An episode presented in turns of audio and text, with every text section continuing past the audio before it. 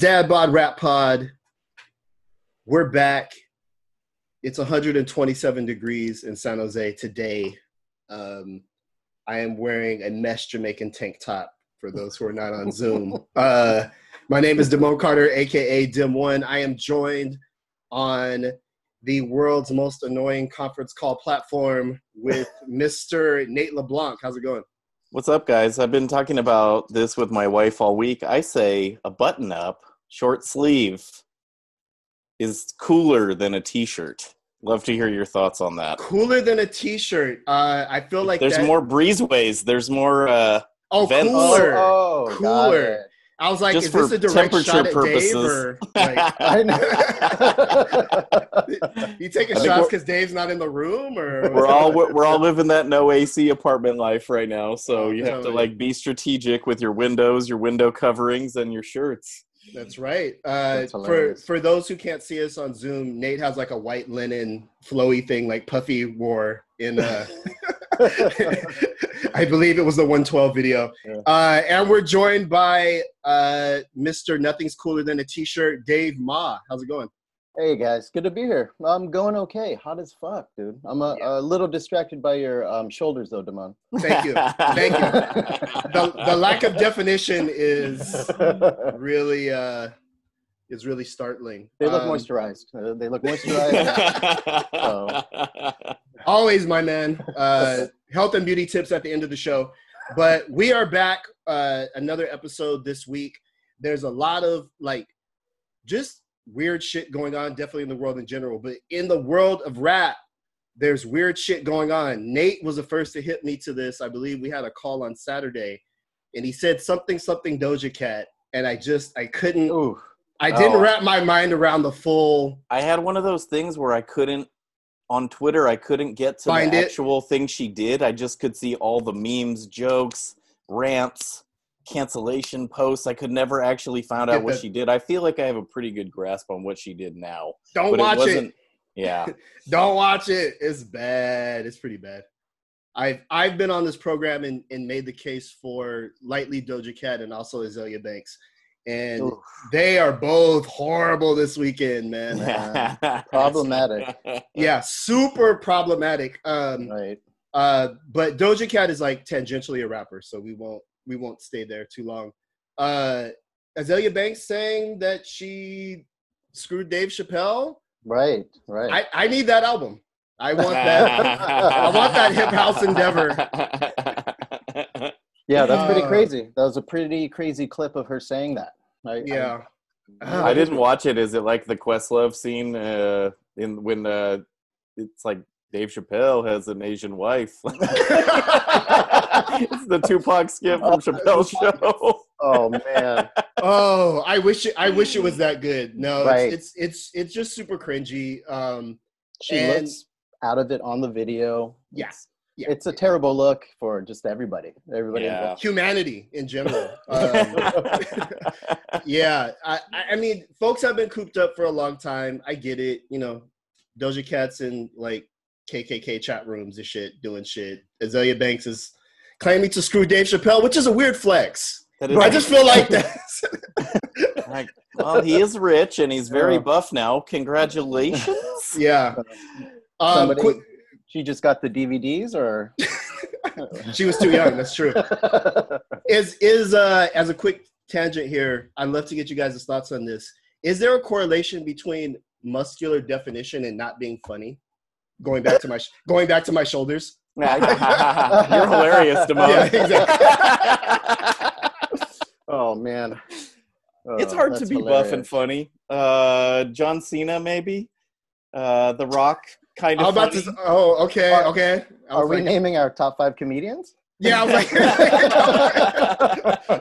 I'm John saying, can Cena. you can you be funny and buff at the same time? Arnold No, Schwarzenegger totally. was funny in his prime. That's You true. ever seen Pumping Iron? He's destroying that dude. That's true. He, and he is he is hilarious. not intentionally funny. Like, like I, I mean- like doing an elaborate put on, dude. He's Right, like right. he's he's toying with Lou Ferrigno. I think it's very intentional. really. Yeah, no, totally. it definitely is. It definitely is. It's yeah. like a long it's a long con in a way that I th- I find hilarious. yeah, Really? He's Yes. in character, and he's in character, and he breaks them down mentally slowly, and he Totally. It's definitely a put on. Twins, Okay. Kindergarten Cop. Yeah, it's tough Wow. to be buff and You're- funny, but You're you're claiming the the Schwarzenegger comedy legacy right here. Okay. Okay. I'm saying Arnold Twins, huh? Schwarzenegger is funny. I think he knows that he's ridiculous and therefore he's funny. Mhm. Also an ex-governor, just to kind that of part yeah. not as funny. That was very demoralizing for the state of California. that was his greatest joke. Yo, Dave Ma, still warm, limber right now, shooting shooting from three. Um, so you know, kind of gossipy shit aside, uh, this is the Dad Bod Rap Pod. We talk about really heavy topics like um, Ludacris last week. I want to circle back on this because Dave, you noted in your uh, lukewarm defense of Ludacris as an MC um, that he was on the Punked episode where he was rapping over like absolute garbage. Totally. And and he he did it, and somebody tweeted about that. I was like, are they listening to the show? Probably. oh, not. interesting. Um, but uh, it did make me think. Luda is also the guy who didn't have the good sense to be like, that shit sounds like pots and pans, bro. Like, Right. like I was like, that's that's a great comment for Ludacris, and also kind of like, kind of bad. But uh, Did you Like- watch it? Did you actually watch the clip? I remember seeing that and feeling like um, like it wasn't the beat could have been worse. It could have been like Right. The Totally. one's Only- like, I- I've heard worse at some of these sessions. totally. I, I've rapped on worse. Uh, no, I I feel like only the beats on Insecure are like the ones that really capture what a terrible beat sounds like. Like when uh this is like a not this not this season, but when she had the producer dude on there and they would play these Oh. like canned beats. right. I Right. was like, that's perfect television show bad beat music. It's like its own genre. Um, so shout out to They I can't use samples or anything. They have to use like the canned sounds that come with the machine. right. So it's kind of uh kind of plingy, although I'm sure Luda would destroy that. Uh, that so that was our inaugural episode or uh, inaugural segment of overrated underrated we are back this week to parse over the careers of rap legends um, and decide whether they are overrated or underrated to review for those of you who might have missed last week uh, we're to go through each of us is to pick a rapper we're to have to choose either over or underrated there's no kind of in between. There's no properly rated. There's only hyperbole here on the Dad Bod Rap Pod. So, uh, Dave, Dave Ma, why don't you kick it off? Who is your overrated, underrated uh, rapper of this week? Okay. Well, uh, my pick this week is going to be producer Ant Banks, who um, who I think is underrated. I mean, uh, in many ways, he's kind of like the um, West Coast Mannie Fresh, where dude Oh, crafted a sound for ten Okay. years and more um, before anybody even took notice. I mean, hit the list of people he's worked with, as you guys know, is ridiculous. E40, Spice One, um, a million other people. I mean, for, uh, from the area, and he also made a name for himself by straight slinging tapes out of his trunk. You know, Sure. um, I, gue- I guess the one uh, the the one setback is that you've heard one Ant Banks beat, you've heard them all, but. Um, yeah, I think he's vastly underrated. Uh, Okay. He's not brought up uh, enough when you know in the pantheon of producers, and um, I I'm not sure why that is. Ma- Maybe because he kind of makes the same beats, but I think I mean when you craft an entire era, era's worth of beats, um, you got to get your flowers, man. okay. Okay. You're going Ant Banks, underrated. Nate, this is close to your heart. Uh, Totally. He's, he's Yeah. totally underrated. Um, he even has some vocal moments on some Too Short albums I'm not mad at. Like he's obviously not a rapper, like a rappity rapper, but Right. he can he can uh, talk some shit in the studio. Um, yeah, I I love Ant Banks. I think I think the to so I'm saying underrated, but Dave, I think to your point that we have like Bay Area exceptionalism, like we know about things and like studied things that people outside of this region don't care about, and like I Mhm. would I want to say like um, Rick Rock is similar. Mm, It's like in Oh, the okay. hyphy era, Rick Sure. Rock was totally inescapable, like a huge architect of the sound, and like people are out there like saying Lil Jon is the best crunk or hyphy producer, but it's like Rick Rock has like 300 songs, and right, Right. Lil Jon has the one that went you know huge because of the kind of call and response, and E40 like putting all the responses. The song I'm talking about is "Tell Me When to Go," obviously. Um, that'll be the the defining hyphy song for people who are not from around here. But there's Right. so many other ones that just like Rick Rock's beats sound like they're like a, a quarry and like the slabs of granite are like smashing Mhm. together like Right. he's such a good producer in those sonic terms um and so i just think they're the bay area is quirky and people don't really tend to get it if they're not from around here and i've read various things that like there's there's a lot of bay area hip-hop fans in like seattle and kansas city and these other markets where like right. it makes it viable to be a Bay Area rapper from a financial standpoint because you can do your like circuit tours kind of Right. but- right. it- not New York, not not Atlanta, really back in the day, not you know other places. So Right. i- interesting kind of um, quirk of our our fandom and how we grew up. I think I just want one East Coast dude to bring up Ant Banks one time. totally. You know what I One mean? time. Yes, on, exactly, One time. exactly. Yes, RZA. Uh, yes, you know. Yeah. Yeah. yeah, I think that was a shot at call out culture. Um, Ant Banks, I'm. I guess we're going triple triple cherries here. Uh, All right. I, I will also say underrated. Um, the architect of the sound that came before hyphy. Um, Mhm. I think Ant Banks was the person who kind of laid that template of what mob music eventually became, and a lot of a lot of cats ran with. Um, and I feel like uh, you know the whole kind of too short, dangerous music kind of Mhm. era and thing is probably an underrated kind of era. To to Nate's point, I think uh, if you know, you know, and if you don't, um, too short is kind of at the top of the the hill in terms of all that music. But there there was something there, uh, and so yeah, I would I would definitely agree. Ant Banks underrated would be interesting to get him on the show. I'm putting it. I'm putting out that energy Oh man. into the Speak- ether. Speaking to the into bank. existence. very good, very good. Uh, Nate LeBlanc, do you have a overrated, underrated you'd like to share with the I have one I don't feel strongly about. I more just want to hear what you guys say, and then can we come back to me at the end so I could just riff off what you guys are saying? Oh, Uh, okay, okay. And that that is the game. The game. How do we feel about the Ah. game? Not not the Michael Douglas movie, the right, uh, right, right, the right. L.A. rapper. Woo! Damon, uh, you go first, because Because of my tats. No. I'm still because of your tank top. oh, ouch, ouch! I walked. I'm still into thinking that. of Nate's uh, trick daddy from last week. So Yeah. formulating my answer. Wow. Okay, I'm gonna start with the game. Um, to a certain age demographic, uh, the game is a really big deal. I had a conversation with the cat at my job who's maybe 25, 26, and he he had game in his top five, and I was just like, Mm. whoa word and he and he he you know not that i agreed but he kind of had a a really eloquent kind of like hey you know when i was whatever a teenager this was like kendrick lamar to us. This was like Right, you know and i'm like but "Ah, all right um i think he is probably oh this is that's tough. I would say that he's probably um underrated in the sense that you know he could have been a dipset member. Like i think he could have had that kind of uh, that this is our jim jones over here. I don't know. I just and i feel like he's he a lot of times he's kind of forgotten or as a, some kind of side gimmick to what 50 and them were doing um, at the time but as far as super fan rap goes is what i would put him in that basket i, I think he's pretty good um, i don't know I, it's hard to even say how he's rated like right. is anybody Rating him.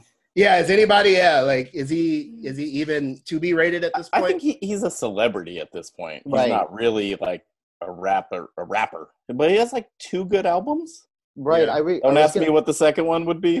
right Uh, it might uh, it might be Doctor's Advocate. I uh I like around that time I was getting uh, weed from this dude from Santa Clara, and he was super into the game. So every time I was over there, we'd smoke and it'd be on, and Yeah. that's kind of my experience with it. I mean, I think dude has a good voice. Um, I'm not into the music; doesn't really speak to me. I know he had that big album and big singles, um, but yeah, man, no game for me. yeah, You're going- overrated. you're going overrated Way overrated. Yeah, Oh, I am too. I, I'm going overrated as well. It's like he seems to be like a chameleon, which like we used to have a different term for that that I'm not quite ready to break out here. But like he he's like he's just doing other people's stuff yeah. Like it's Mhm. uh, who's he?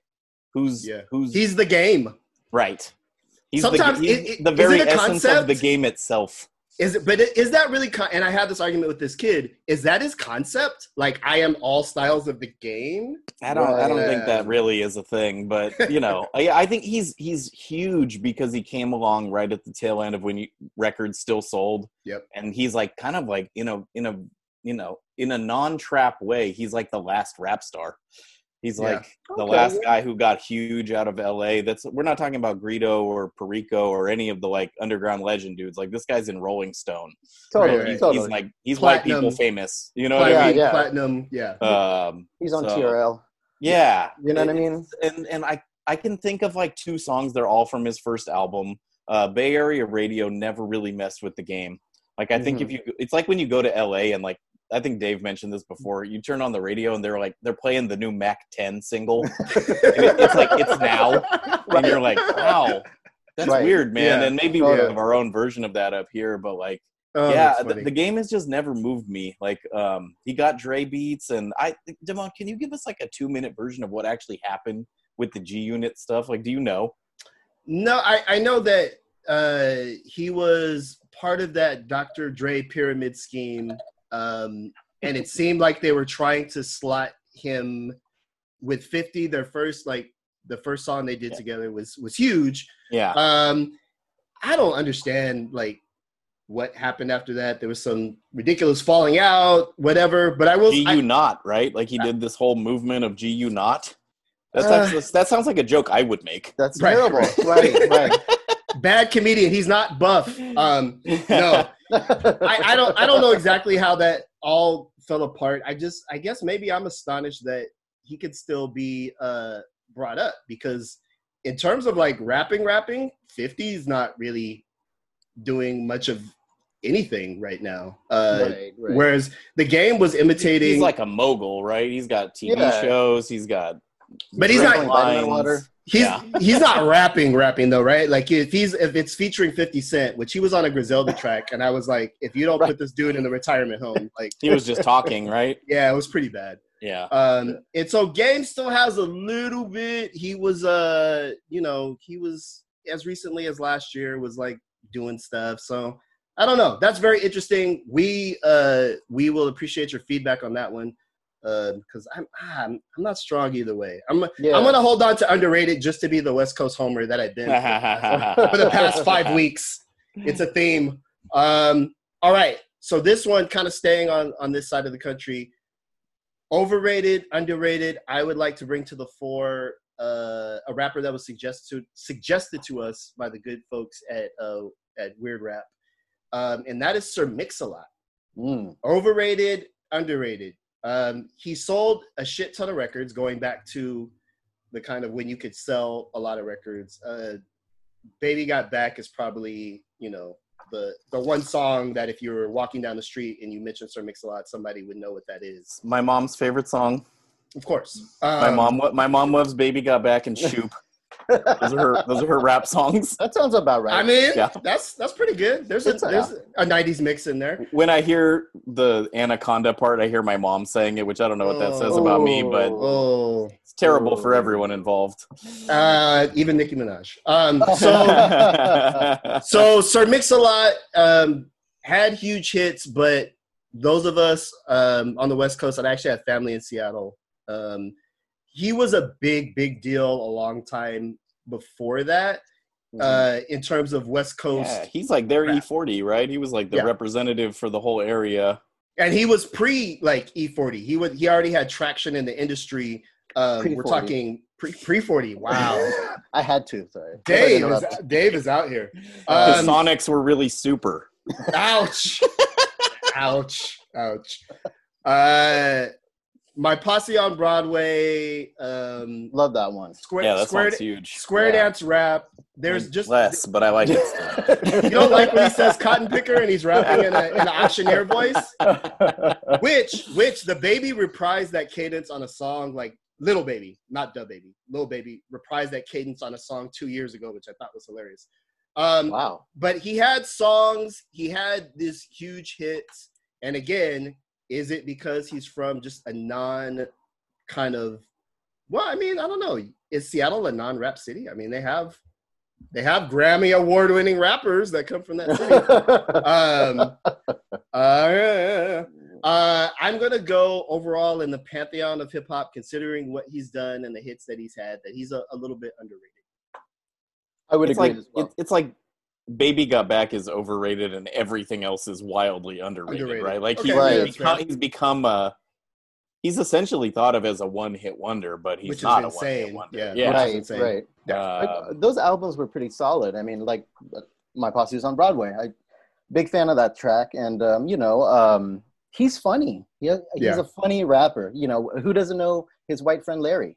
Yeah, yeah. You know what I mean? Yeah. It's like Real estate investor makes a lot of money. Yeah, responsible for gentrification in Seattle. That's Forty was telling you, not Forty. Uh, Sir Mix-a-Lot, the Forty of Seattle. Yeah, it's funny. He has one of those like uh like Fred Fred Flintstone and Barney Rubble rap names. Okay, Like Sir, Sir Mix a lot. is that part right. of it that though? Got, that Is got that caught part of up in the kind of like, yeah, people are like doing this with their hand and right. making Rapper scratching hands. sounds and stuff. Okay. Like well, I mean, uh, he comes off so novelty, even down to his name. You can't be a Sir Blank a lot of anything and be taken seriously. right. Yeah. He, he just like he that was the grand opening, grand closing for that name construction. but I love the album cuts. I love the production on his albums. You know, it just sucks that dude had the most novelty song of all time. You know, Yeah. and everything else. and of course, it's the hugest thing in the world. Like totally. still talking Well- about it to this day. You cannot talk about him without talking about that. But I will say this: pre Lizzo, pre any kind of body positivity, anything. Uh, Baby Got Back, kind of maybe overrated and cheesy as a song, but as a as a cultural seed, nobody is spelling sit thick with three C's if it wasn't for Baby Got Back.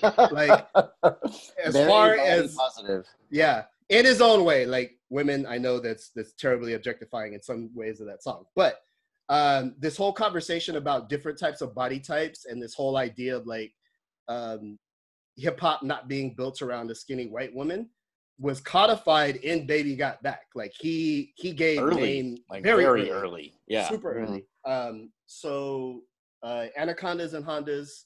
Uh, Jane Fonda. Jane Fonda. Uh, so we're all going underrated on that.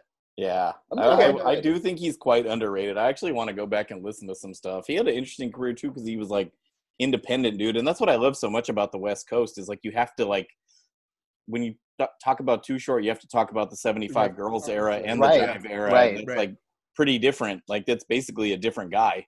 You know what I mean? Like right. the core tenets are the same, but it's a, it's a totally different sound. And Sir Mix-a-Lot, the the Def American era or whatever, it's like Right. it's it's just it's it's not as raw and it's not as like 8080, but that doesn't mean it's not raw or 8080. You know what I mean? all. Mhm. Yeah, Mhm. yeah.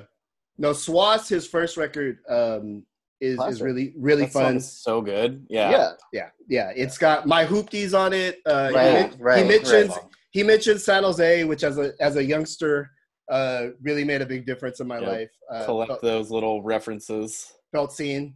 One day we're gonna do a mini segment about all five of the major San Jose references. We're gonna parse through them because I looked at San Jose's music wik- Wikipedia page the other day. Oof. Oof. What'd you do with the other 23 hours and uh, 58 Cried. minutes of the day? It cried into my hands.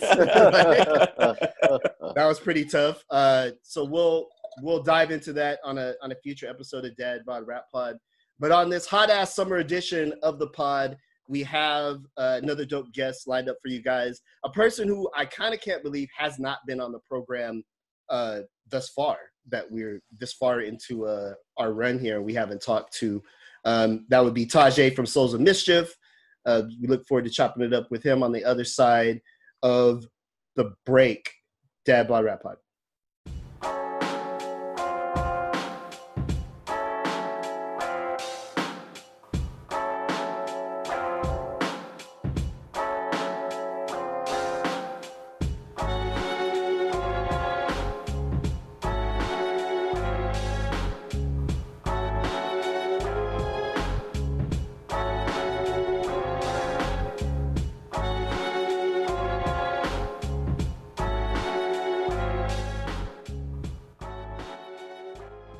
Dad Bod Rap Pod back once again. Another dope interview. Um, in our eternal mission to get every member of Hieroglyphics on the show, uh, we are very pleased and privileged to have on the line Tajai from the Mighty Souls of Mischief. How's it going, man? Peace, man. Chilling, chilling. Yeah, you you in AC right now, or, or what's the situation? Yeah, yeah. We're coming back from a Joshua tree, so I'm, I'm chilling. Ooh, okay, So, it's, a lot, Okay. it's a lot cooler out there though than, than where I am now. Man. Yeah, it's it's it's wild out here. Um, still not hot enough to burn off the Rona. Don't believe it. Um, so so we are obviously huge fans of of of your work of the work of hieroglyphics um can you give us just a kind of the start can you just give us a little bit of insight as like when did you first connect with the the the crew like when did you first start interacting with the mcs that would eventually become souls of mischief and and hieroglyphics as a as a collective Oh man, I, I've been. Uh, I, I think I had kindergarten with A plus and casual. oh wow Whoa. okay. So yeah, so around them, we all me, casual, A plus, and, and Dale all went to Howard Elementary School. wow East Oakland. So yeah, we've been homies since then. And then um, as far as rapping, I started rapping with A plus in 1983. So okay since '83 is when when we started. We were uh, a lot of names. Uh, the Syndicate, Rhythm and Excellence, a bunch bunch of names. And uh, when Del kind of got bigger, he was called TK plus 30, and we were like the plus 30. Uh, a lot of stuff. So you know, casual's been casual a long time. I think he was Okay. like Jam and Jay or something like that. You know, a long time ago. But then he soon became casual. He's been that a long time. Um, and so yeah, about since '83, I've been rapping with A Plus, and then we started sort of forming a crew after. Uh, ooh, Iro probably. Uh, 10th grade or something like that. But I mean, we were all friends prior to that. Right on, right on. Um, you know, can if you don't mind breaking breaking down just a little bit about of the history of around the time you guys um, started Hiero Imperium and ju- and just went independent. Um, what were some of the factors that led to that, and kind of what, what did you guys learn about you know starting an indie record label? Oh yeah, well, we were on Elektra, Souls of Mischief and Casual, and Extra Prolific was in the crew at the time, and then um, Del. Well, we were on Jive, and Del was on Elektra, Right, right. and uh, we got dropped all around the same time, around '94. Um, I guess rap was kind of changing, you know. Uh, I think the idea that uh, you could really make some pop money through rap became something that the labels were looking for. Mm. I mean, we weren't also the most compliant uh, group, so we got dropped, and um, then instead of going back to labels, because labels wanted to pick us up, uh, Domino was like, "Well, let's make a record." And so we started recording the High Road, uh, what, what eventually became Third Eye Vision. okay. And then once we had the record, we were just like, let's go, let's go indie. And so we found a distributor. Our first distributor, um, man, I wish I remember these names. These dudes was crooks. I mean, we made a lot of money with them, but they stole a lot of money too. I think they probably still owe us like 80 stacks or something like that. wow. Whoa. Brown level or something like that. They, they were crooks in general. Like they had a, a dummy business that they were siphoning money to and all kind of stuff. Wow. So I said we learned that you can't just sign with a non-reputable distributor. Mm. Sign with somebody who really gets down. And then after a while, once we moved from there, we started uh, getting distributed by Universal. So uh, I Mm. guess what we learned at the time is, hey, the, the label takes the lion's share of of your money. And when we came out, being indie was a, a really cool thing. Like Mhm. we're making hand over fist money, uh, probably at least ten times what we would have made on the major label. Plus, uh, we just had a lot more creative control and Mm. ability to sort of decide on how we wanted to be perceived and what we wanted to back. And I mean, we've been indie ever since. So, I mean, Yeah. basically, Dale was probably signed in '91. So from '91 to '94, we were on major labels. From 2004 to 2020, we've been on. Uh, I mean, no, '94. Nah, not '94. Maybe '96 Mhm. to 2020. uh, we've been indie. So 24 years indie, three years on the label. I guess obviously is the is the smarter choice. Dope. Dope. Do you find yourself still inspired to rap? Like, do you, do you think in rap verses? Do you have a notebook? Like, do you do you consider yourself to be an everyday rapper, or is running the label and living your life and be you know being a family man like part of a bigger part of your life now?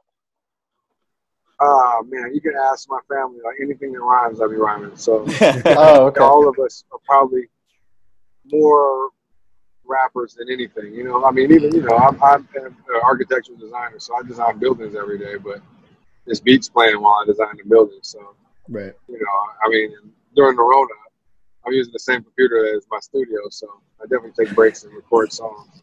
So, But yeah, I mean, running the label was a huge part. You had to find a balance, strike a balance. So I say it does detract, or has been allowed to detract. But as we progress and as technology changes and makes things easier, I mean, even something like a rhyme folder, like I think I lost my last rhyme folder in January, and so now I'm all digital, like just back back the raps up, you know, same way you back Oh, up anything else. So I, I write on my phone.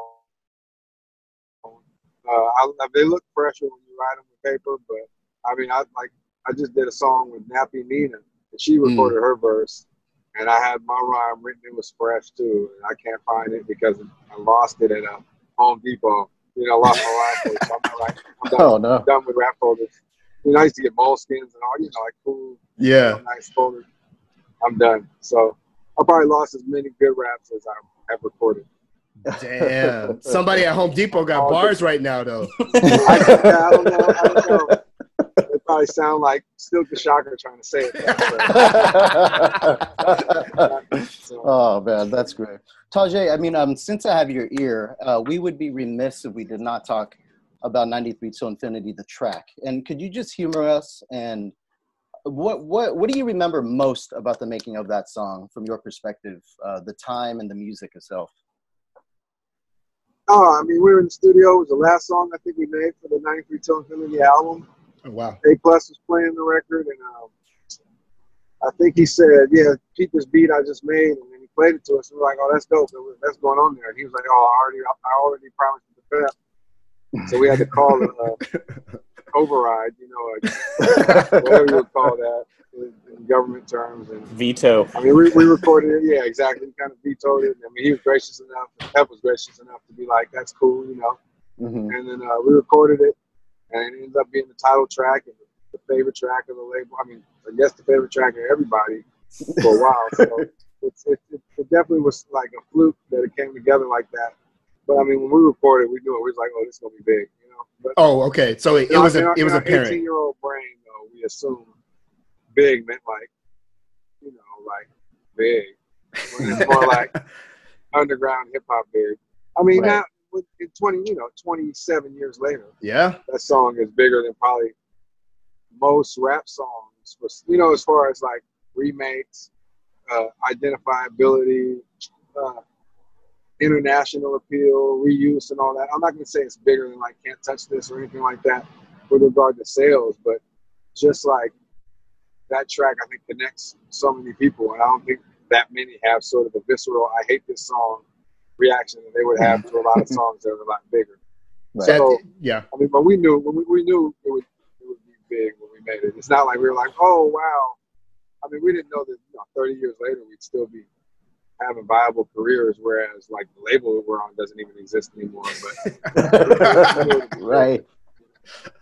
I will Um, say it's it occupies an interesting space where the real heads claim it and normal people still know about it, and it's just it's it's so easily identifiable with the time and the place, and I think it it uh it encapsulates what was great about Bay Area music and underground hip hop at that time in a non corny way, which is, is it's just a really hard needle to thread. yeah, yeah, I think it's it's an outlier in that respect. I think the only other song that really occupies a similar space is probably uh, "They Reminisce Over You." Okay. Mm. You know, Yeah. yeah, Yeah. just as far as when the beat comes on, and you know, it, it it did well, but it didn't do so well that people hate it. And like Right. you said, underground heads and mainstream heads both kind of like, yeah, that was my jam, you know. Tajai, um, I, I follow you on Twitter. I, I see you on there all the time, and uh, No, don't do but um, you know, That's my I, kid talking. That's not really me. Uh, intern here. Um, but I, you know, it seems like you, you still very much follow and um, keep you still keep up with like the new music that's coming out. I think you you tweeted about 38 Spesh uh, a while back, and I'm like, that's the dude right now. Like, I love his stuff. Um, just to that point, what what else are you listening to? Like of, of new guys? Ooh, new guys, yeah. It'll be probably ooh. Like I like 38 Spesh and Benny and, and Conway and all them. Yep. Uh, I like Nappy Nina. Yeah. Uh, ooh, I should be able to rattle this off. That that new Pete Rock in Camp Lo, man, Oh. that's the best record out right now. The, Oh, really? Okay. Tiffany's Part Two. Man, that yeah, 80 blocks from incredible. Tiffany's. Yeah. Yeah, 80 blocks. Yeah, breakfast. Yeah, I know. Yeah, yeah. yeah, no, yeah, 80 blocks. Yeah, that record is incredible though. Um, who else? Ah, ooh, there's a guy, uh, Jamal Gasol okay. from Yep. Buffalo. Yep. There's a dude. Uh, I mean, he's from Niagara Falls, I think. Actually, I don't know if that's you know my, my geography's not that good. I Um, never thought we'd get to a point where rappers There's were from Dot Niagara Demo, Falls. Dot demo. Yeah, I mean that's dope though. You know, like I mean, you know, I'm glad that with with all the Spesh and all them, at least New York is, you know, at least the state is holding it down. You know, And Yeah. Absolutely. when when things are amiss in in the mecca, that means the entire, you know, if the brain has a problem, the body has a problem. And I Mm. mean, that we've seen these issues arise, you know, worldwide. I mean, if, if the Mecca's not straight, the entire Ummah is not straight, you know. So it's, Right. it's cool that at least somewhere near the Mecca, it's, it's, it's, it, there's like some healing going on. But, uh, Absolutely. Who else? Uh, Dot Demo, uh, Last Artful Dodgr. Uh, she's hella raw, dude. Um, ooh, it's a lot of stuff. That's oh, there's so much stuff, and I, I should be. it's a pretty pretty solid list. I got to say Like, I'm that dot demo is the only one I didn't new know. up-and-comers. Cool. Yeah, Dot Demo is dope. I think Bronx or Uptown. It might be way uptown. I don't know. Um, Okay. Oh, there's this dude named Awate, A W A T E. Uh, he's out of the UK. Ah, it's just there's a lot of stuff. It's hard to kind of keep up because there's so much So much stuff, stuff. Yeah. you know. But I just try to listen to everything and stay sharp. You know, uh, keep my two step. Try to stay ahead of everybody. You know what I'm saying? Like I think that the people who fall off are no longer fans of the music, or they Mm. take a break. And so I think we've done Mhm. neither. And as a result, we've been able to stay like with good knees out here and not, you know, like Yeah. not, Yeah. not, not stiff. But yeah. I think it's really important to listen to new hip hop. Uh, I think the people who don't fall off, like they're Mm. so caught up in, in their thing, unless you're like a savant, you know, where it's just like you do what you do, and you probably don't listen to any rap at all except yourself. For the most part, you got to listen to the young rappers just to see where they're going. I mean, even the weak fools too, and the popular mainstream dudes, just to see what not to do too. And like I don't like the same word combinations too. So a lot of that, like, you know, you want to rhyme Niagara Falls or something, and somebody else has done it. right. You know, it's like it, it's you should have known that. You know, Right, right, That's right. dope. Thank you for answering that. That's perfect, man. That's that's that's dope. You mentioned uh, working with Nappy Nina, which is which is great. She's a, a great new voice. Are what's what's up next for you? Like what are what is kind of in the in the pipe for Tajai? I just finished. Nah, I'm lying. I got like two songs left. yeah, it's almost done though. Okay. Um, a record, me and Architect, the Architect. Uh, okay. hmm we got a record called Black Tech, and then um, I'm making like some hip house and new jack swing stuff with, with uh, Breakbeat Lou, who is Souls of Mischief DJ, uh, with Architect. And, um, Okay. he DJs as well as Architect with us. The record is Okay. just with Breakbeat Hmm. Lou. Then um, I guess that's really it, man. I want to get a new Hiero record done, but really just finishing this Black Tech record, and then I got something called Black Hoodie Chronicles. That's like part two. That's from the Rap Noir Okay. um, franchise. So Rap Noir is more, you know, Hitchcock esque kind of gritty Sin City type stuff. And then uh, me and the architect, the Black Tech thing. I think what I wanted to do is make the record that I wanted to make when I was 16, like a just kind of like a pitch record, like a Chill Rob G meets uh, like 45 King, you know, Okay. real um, goofy rap. You know what I'm saying? No, Okay. like the era where you kind of had to be semi-conscious and but still street. But you kind of had to have like banging grooves like King Sun. Mm. Wow, King Sun. Rob G, like Lakim Shabazz, you know, Orange Professor. Wow, that sounds amazing. Yeah. Dope, man. I, Looking I, forward to that. I'm really happy with it. I, I sneak off to play it. If I'm in the bathroom, I play it. But I, I, I don't listen to my records once they come out, kind of, so I have to replay them while I'm making them so that I can make sure that they're authentic to, to my original vision. Dope. That's dope. I, I actually never heard someone say that before. Well, Dope. we Tajai, we we really appreciate you coming on the program, uh, sharing your time with us. We're huge fans, and we just looking forward to everything coming up for you, man. Appreciate it. Oh man, thank you for having me. I hope that y'all are safe, and I see that you're in three different places. Unless you're in three corners of the same room, I, I see that. You know, I wish I would have bought some Zoom stock before this all went down. Man. Real. It's crazy. But uh, yeah, I appreciate y'all even having interest. Whenever, man, just reach out. Y'all have my number if you Cool. need a semi expert opinion. dope, dope. All right. I appreciate you, man. whatever. If you got to call it on Rap Lifeline or whatever, hit me up. That's dope. All Thank right. you so you, much. man. Thank you, man. Peace. one love. Be well. Peace. Oh, that's funny.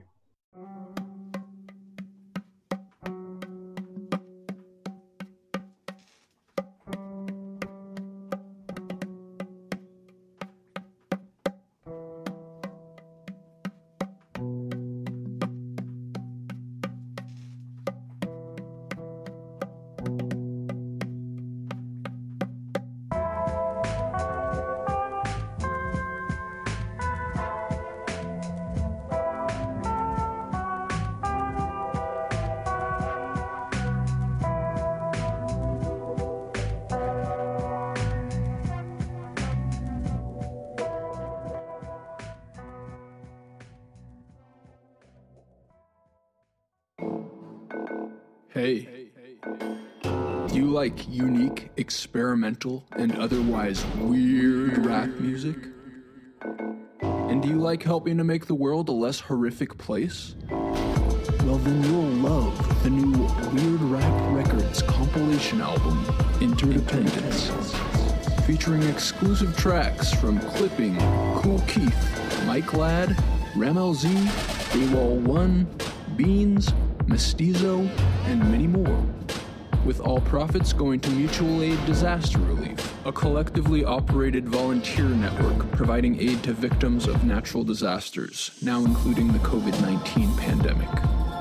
Check it out at weirdrap.com.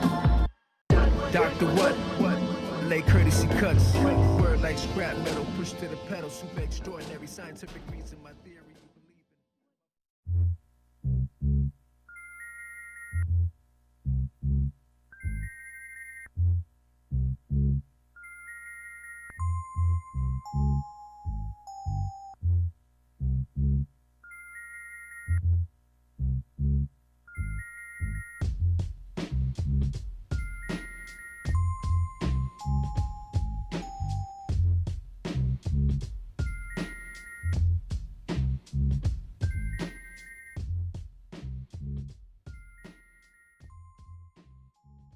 All right, Dad Bod Rap Pod.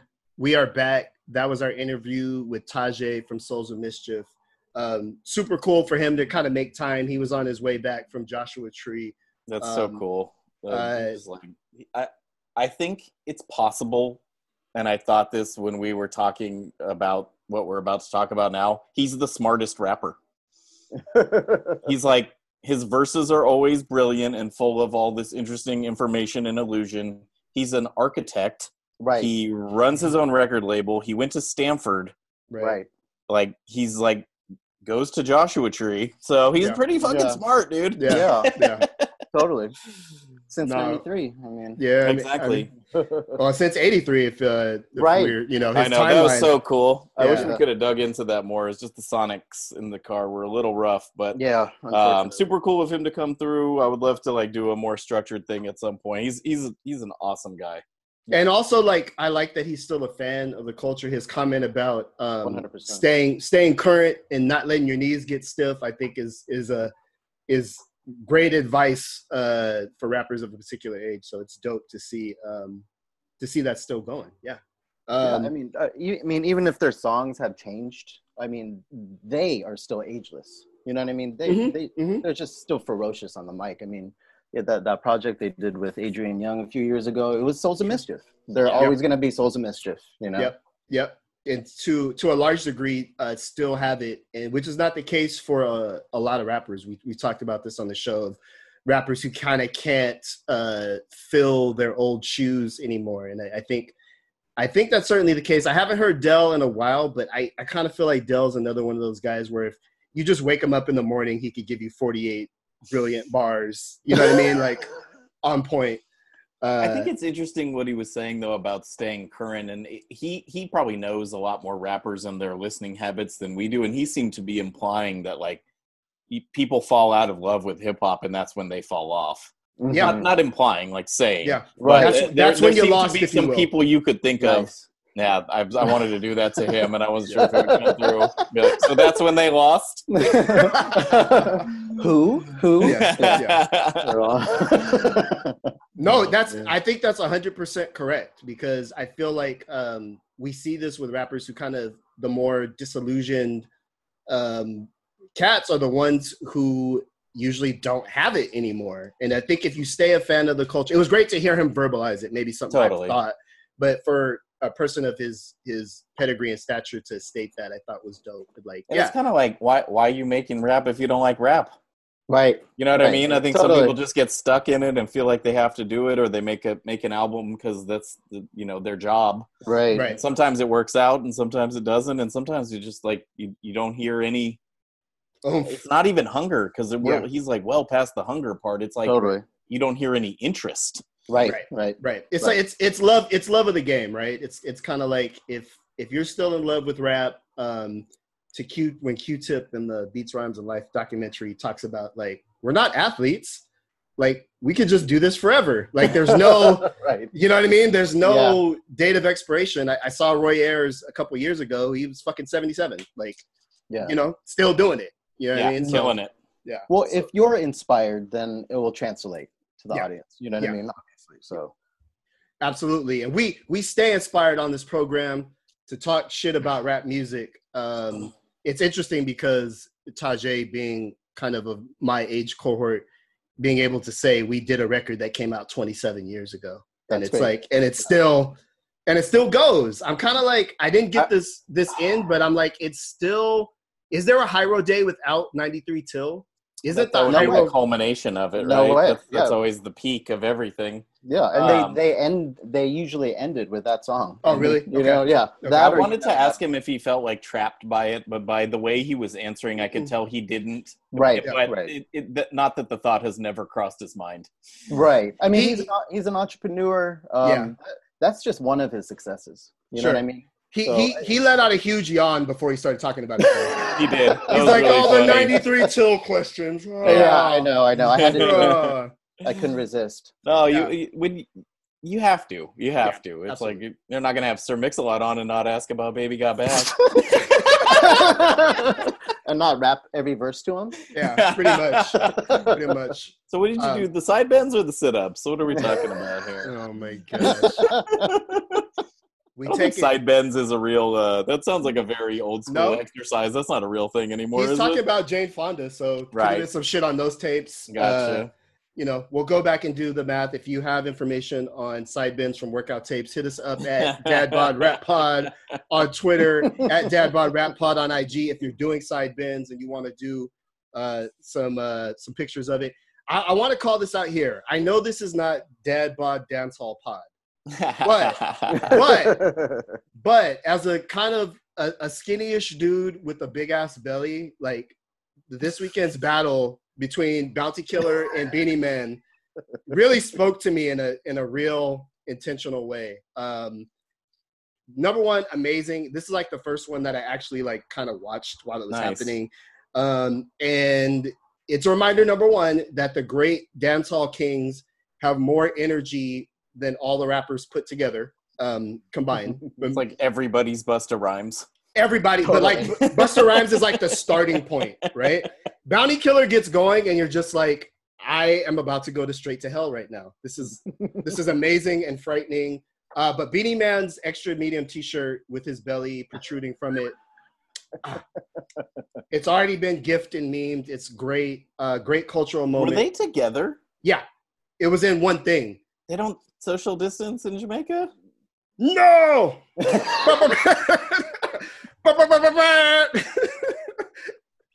Sorry, sorry. That was my. That's the best. The best I could do, guys. I'm No mask rhythm. Yeah. oh man. Uh, so they were in the same spot, which made the audio better, and their interaction, although not CDC approved, uh, They're bros though, right? Like Yes. or like Yes. frenemies. Uh, it seemed like they're really cool. And if you've seen, I've seen other videos where the dance hall kind of legends will do that kind of like screaming trade-off thing that they were doing. Like that's a thing. Like that's their cipher. Like, oh, I'm gonna cut you off and then push you. Right. then we'll- it's a we'll sound all clash, sing- right? Yeah, Sound Mhm. Clash. We're all Yeah. singing the songs together, like Yeah. the ones we know. And so great energy there, great moments in Dad Bod history. Um, Bounty Killer's I, Bald I did not watch. I like I like like 13 dance hall songs. I'm sure I would have been lost after like the first round. like, Oh no, no, I I have no clue what was going on. But um, dude, I haven't. Apollo DJ Apollo of uh, the the Skratch Piklz yeah. has the the pin ultimate dance hall mix. Yes. Uh, you should check I, it out. I'm the same. I'm the, that's my, for me. That's all the dance hall I'll ever need. And Grand if it's opening, not on there, I don't know it. But if it's on there, I know every word. right, right. Yeah. Yeah. So uh, shout out to to Dance Hall Kings. Tonight though is one that is a battle that's near and dear to Nate's heart. It is 112 versus Jagged Edge. Who you got? Who you got? And I, Yeah. I think I, I actually like a 112 song, so I'm gonna go 112. same, same. It's the one. It's the track with uh Biggie on it, right? Yeah. 112 where the players dwell. Yes. Which- that is what song that is is this? the room. I, I don't know the name of the song. It was like how little I paid attention to uh to R and B at this point. Um, it's their main song. What is that? Jag, song is called? Jagged Edge no diggity? No, that's Blackstreet. No, that's Blackstreet. Yeah, yeah. Oh Lord, we I- never it's go. like I don't turn the radio, but I don't know any of the guys' names. Like I just did not pay attention to stuff like that. Like when that stuff was happening, I was so hip hop. Like I did, I just didn't follow it. It's like they play it at the school dance, and that's where I would get my fill of R and B, and then like just yeah, I don't, I don't know anything about them really. Okay, so Nate has is taking the Vegas pick, 112 and the points. um, Yeah. tonight's versus battle. Uh, Uh, they just put Uncut Gems on uh, Netflix. Netflix, Have you guys watched it? Yeah. All right. Just- loved it. Loved it. now that it's on Netflix, everyone can watch it. I was gonna do the give me give me one twelve when the tip off, and uh, yeah. Oh yeah. Oh man. but I don't know enough about the references to I- make the joke work. Un- I've- Uncut Gems is one of the penultimate fucking degenerate gambler movies. Perhaps Can perhaps I one of the- interject and say I don't think you're using that word Right. Penultimate Penultimate means the one before the last. To the last. The best degenerate gambler movie is Casino. so So you are using it one- right. You used it before too, though, and you were saying it, something else was the penultimate, and I was like, I don't think he's using it right. But you, Yeah. you're right. You're right. The, the Dad pen- bod Casino. word pod. Yes. Thank you. penultimate you. fighting. Yeah. The second best fighting you can watch. The first best fighting is on this program. Right For Right me, here, any right fight I got in would be my last, so there would never be a penultimate. Oh man. That's what friends are for, folks. Correcting your grammar. oh, Um, you were right. You were right. I Parse- seem like a dick, and for a good reason. Yeah, but he'll Sorry, edit. I he'll was kind edit of- it to make a. Ouch. It's hot, folks. We're doing our best. All right. Yes. So uh, this week we are back to our segment, uh, yeah, nah, meh, where we take an album suggested by one of the bros and we listen to it and we render our verdict. The last two weeks we talked about Mozzy's uh,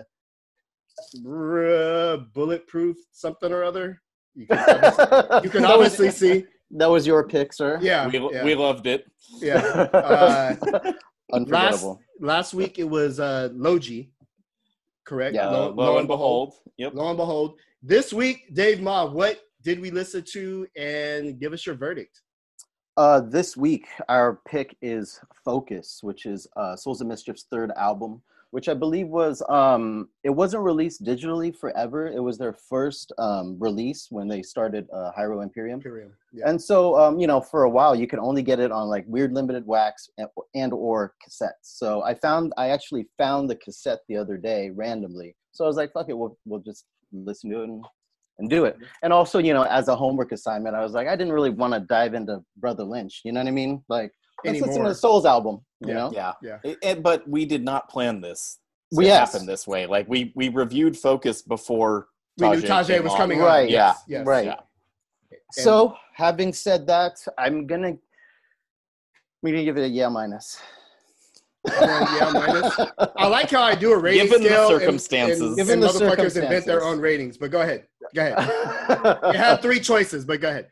I mean, it's it's you know, I, it's kind of a sunny listen, but it's uh, I uh, the the I think it's it's more memorable than their second album, which is completely forgettable, and some of the songs were just completely, almost like offensively bad. But I mean, having having said that, I mean, um, Focus, I still like. I still like. I like the production on it.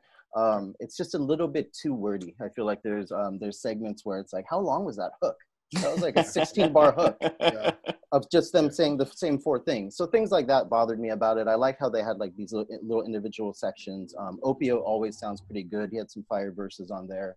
And Tajai is, you know, I made I made this um, comparison before how like Redman is always Redman, he'll always be Yeah. Redman. Yeah. And Souls of Mischief sounds that way, and specifically Tajai and Opio to me. So Okay.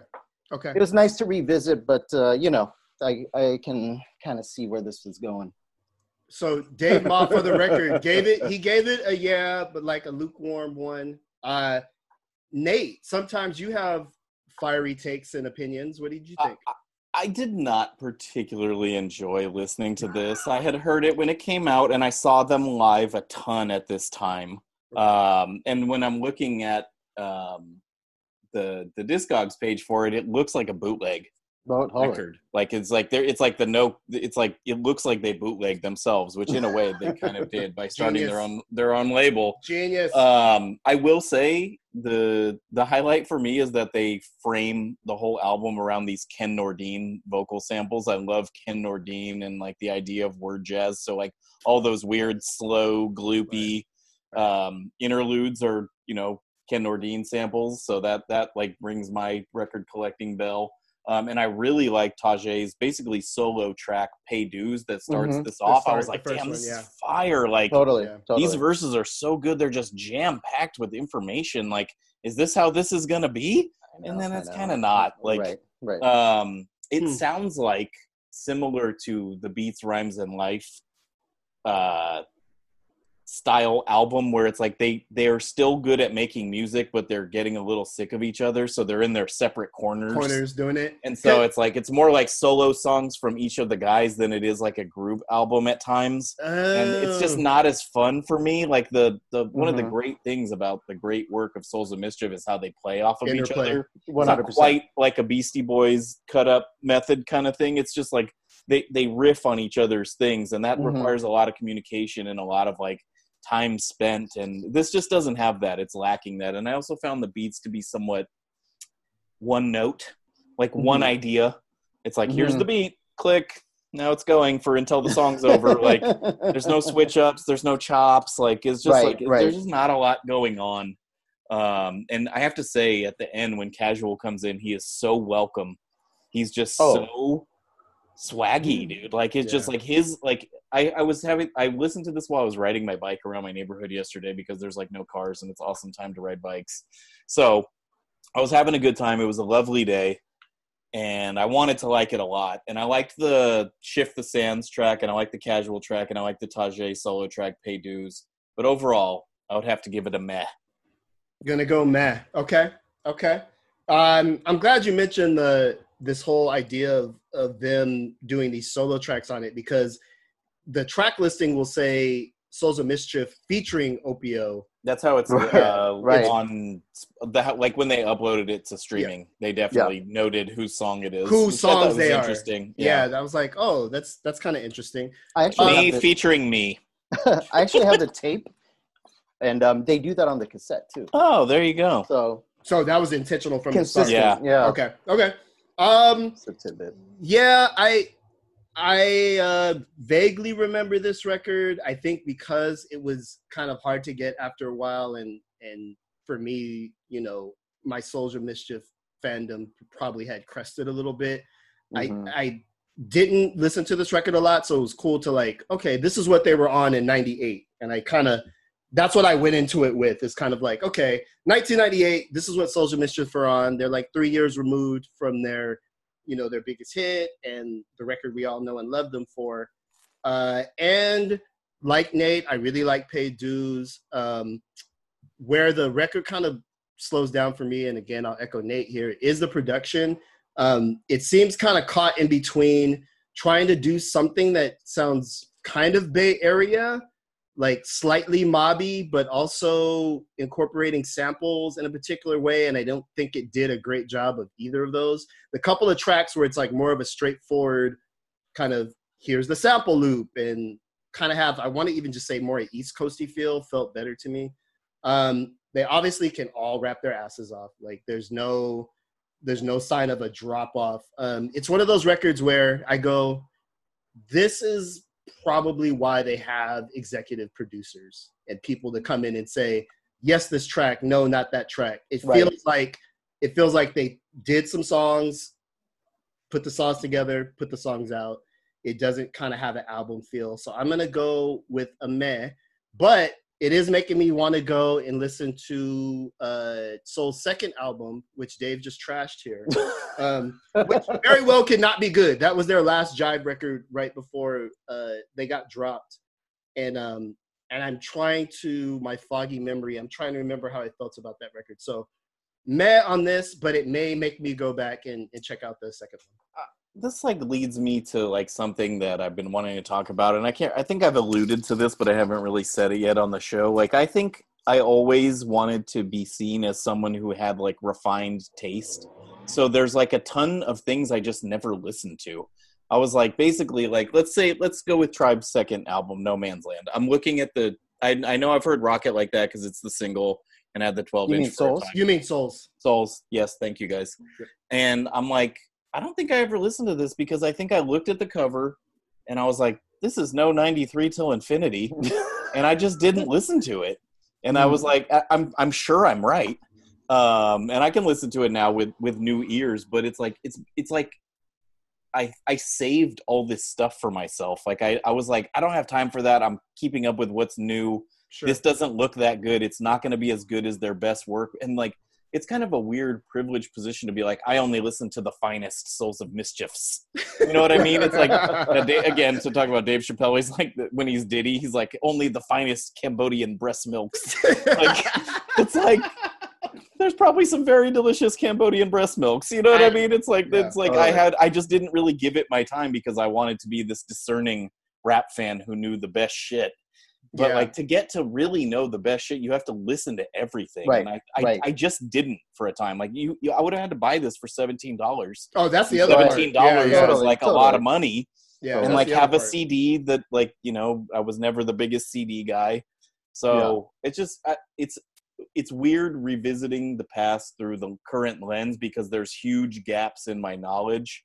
But I don't feel like I missed that much because I trust my old sense of discernment. and and also To have yeah no nobody's rushing and going have you heard no man's land you know it's not it's not as if there was some revivalist thing behind it to make you go because that happens sometimes too I think. totally, totally. you know others will be like we slept on this but i feel like souls of mischief uh, and Hiero in general their business model and their approach to how they sold the music for a time was a bigger deal than the music itself you know what i mean like there are the way they did it mattered more than what they did um if you see them live they're they're dope they're super dope live i mean i think Mhm. road across the board.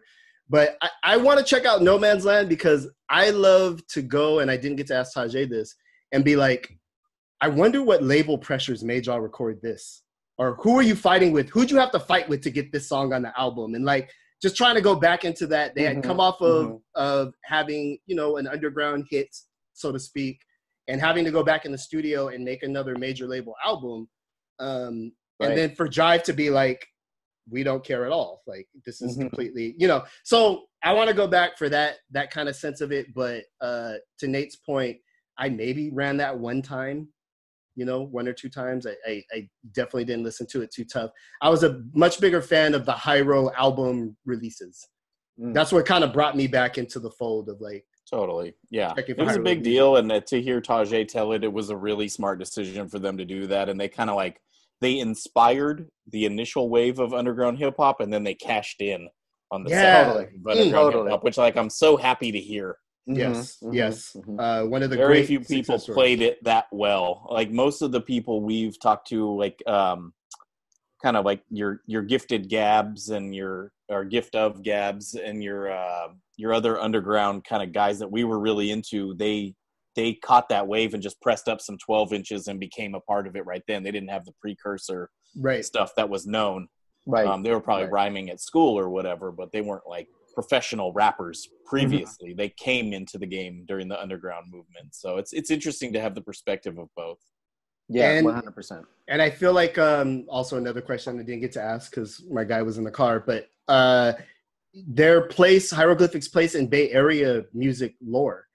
You know, um, Mhm. there's no other crew that has a day that has a municipal Right. day. Although I had a friend who worked who went to work for the city of Vallejo, and I swear to God, I took her out to coffee and I lobbied for an Earl Stevens Boulevard in in Vallejo, Nice. and she was like, "Okay, Damone, you're kind of freaking me out right now." Yeah, But I think uh, that'll happen someday. I think like it should.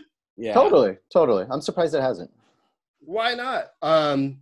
Anyway, Uh, though I'm against naming things again for people who are still alive.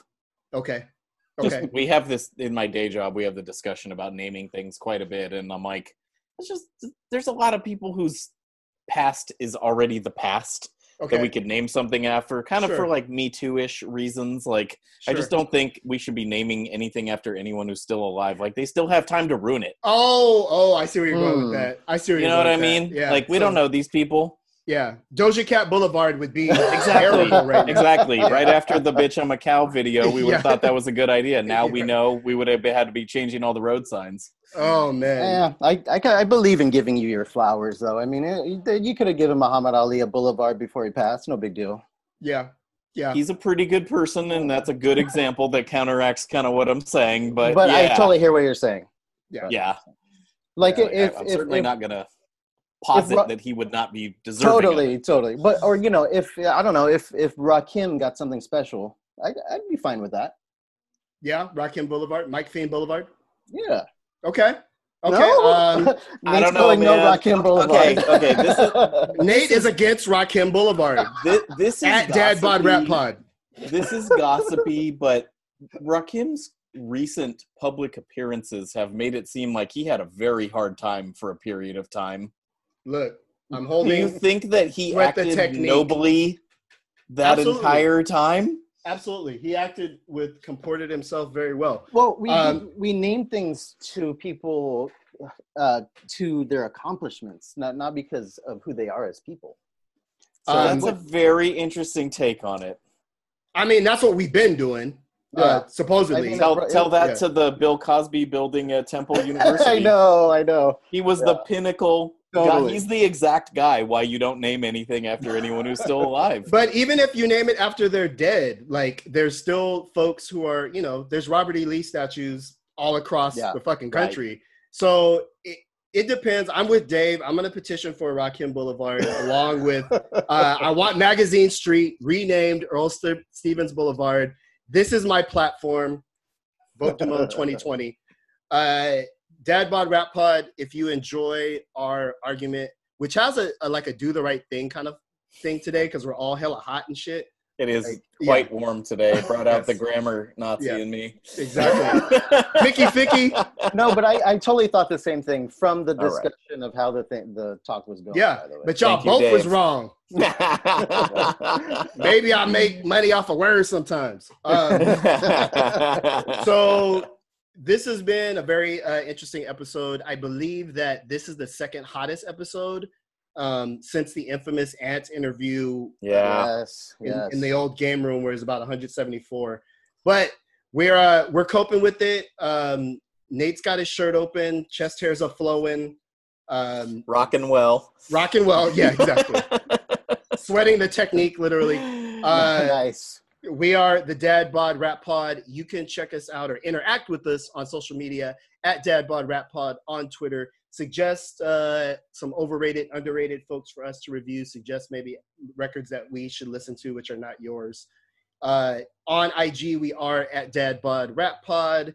Uh, Before we go, I want to give a shout out to uh, Deuce Ellis and Camouflage Monk, whose beats we're using for this week's show. Like, I I got serviced these from someone they work with, and I, I think these beats are fucking dope. This is my favorite beat thing that's come out in quite a while. the batch and that you that you got. yeah, dope, I'm like dope. I'm like super into this week's beats and like appreciate them. Thank you, Jordan, for letting us use them and like um yeah, it's it's cool. Like it's hard to be moved by an instrumental thing these days. And I was like, True. these are sick, dude. Like Okay. I was just like, this is like exactly what we're looking. They're better than podcast music, but they also make good podcast music. Mm. There you go. Basically, what I'm trying to say.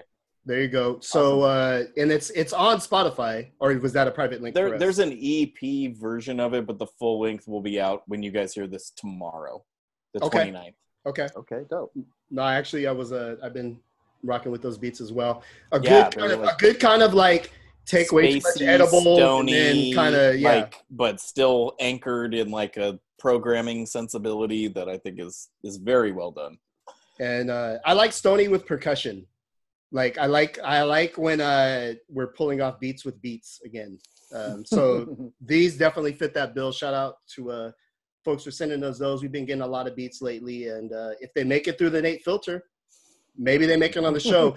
Dave and I have no input, so please at Nate J LeBlanc. No, Uh, if you have issues of why you got John Blaze shit and he's not. um, yeah, we're we're out here on all the the fly platforms that you get all your podcast content from. Uh, number twenty seven music podcast uh, Norway. in Norway, but not but not number twenty seven in Norway.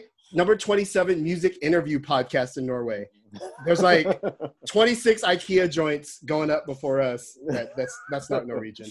Um, It's like 27's uh, when you write an article, never read the comments, and when you make a podcast, never look at the chart data. yeah, It can only hurt you. um, I am buoyed by knowing we're top 50 Norway. So shout out to Norway for fucking with us. Uh, we're trying to crack the top 200 in America, but we appreciate you guys for fucking with us on a weekly basis every Thursday. New episodes, more interviews, more arguing, more grammatical Nazism. It is the Dad Bod Rap Pod.